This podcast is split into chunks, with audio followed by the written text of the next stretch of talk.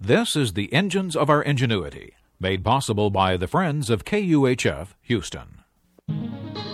Today we ask what happens when a machine grows old.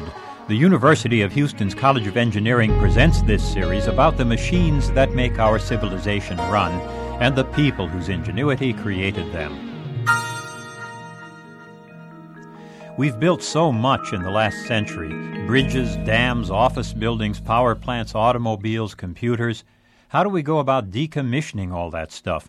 We've become pretty good at reclaiming material from old bridges, buildings, and cars.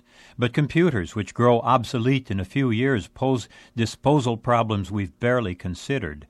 We think we know how to decommission nuclear plants, but we don't yet have much experience doing it.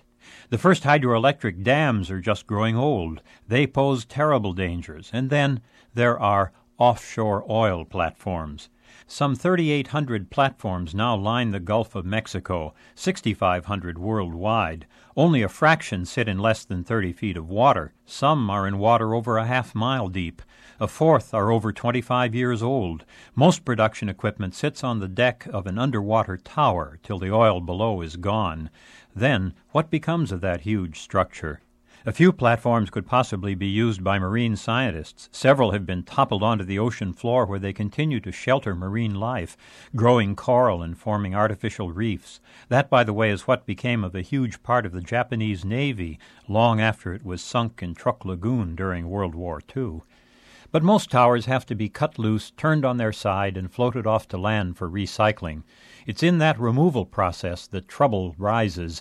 A neutral panel of experts recently convened to improve the federal regulation of those removals. The worst problem is cutting the tower away from the ocean floor.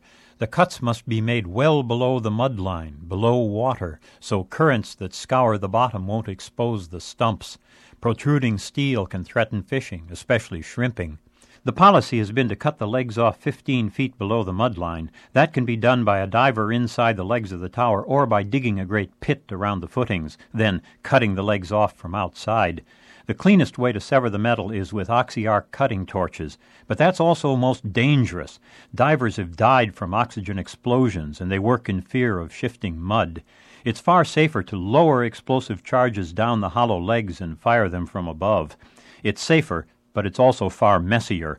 On the wrong day, thousands of fish might be killed by the blast, the very fish that make their habitat in the tower structure.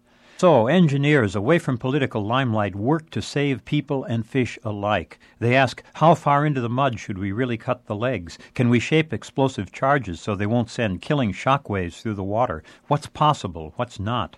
It's one more problem spawned by our ravenous appetite for goods and energy. It'll be followed by some new problem. All the while we wonder if we'll ever learn to consider the death of a machine as well as its life when we first design it.